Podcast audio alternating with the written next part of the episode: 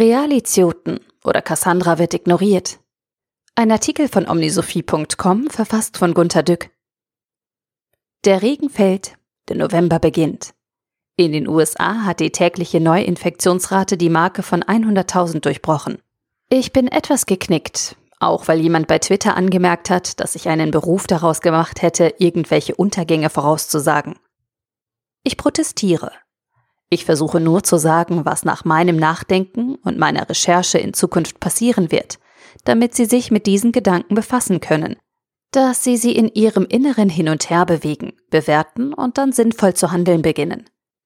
Ich habe lange über Amazon, Google und Facebook geschrieben, auch dass die Zweigstellen der Banken weitgehend geschlossen werden, die Agenturen der Versicherungen bald auch dass wir gut von Sonnenenergie leben können, weil Photovoltaik bald billiger erzeugt als Kernkraft, dass selbstfahrende Autos dominieren etc.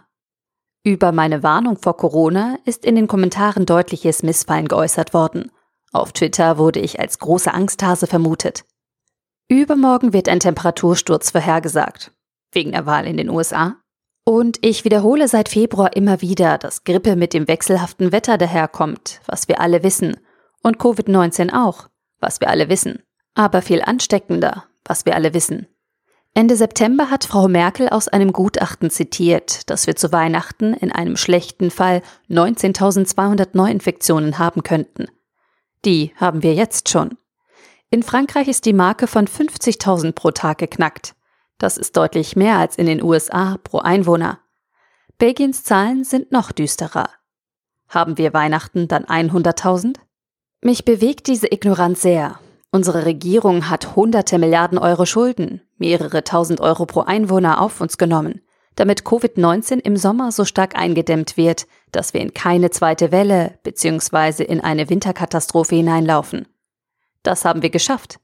Tusch. Wir haben die Neuinfektionen gedrückt und die tägliche Anzahl der Toten fast auf Null gebracht. Tusch. Ein Hoch auf Deutschland. Dann aber haben die Realitätsverweigerer wieder die Sau rausgelassen.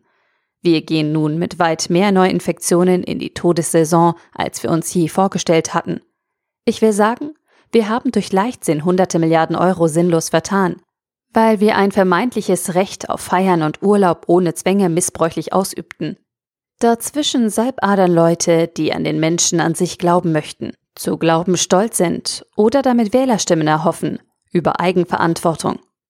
Die können Sie an diesem Wochenende besichtigen, wenn viele noch einmal groß essen und feiern gehen, weil es ab Montag verboten ist.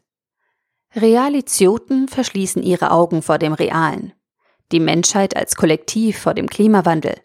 Klassische Unternehmen vor der Digitalisierung. Handel, Banken, Versicherungen, Autohersteller.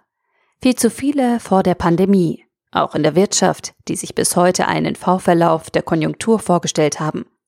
Bürger vor den narzisstischen Potentaten und Impotentaten. Panikmache. Puschkin hat eine Oper geschrieben.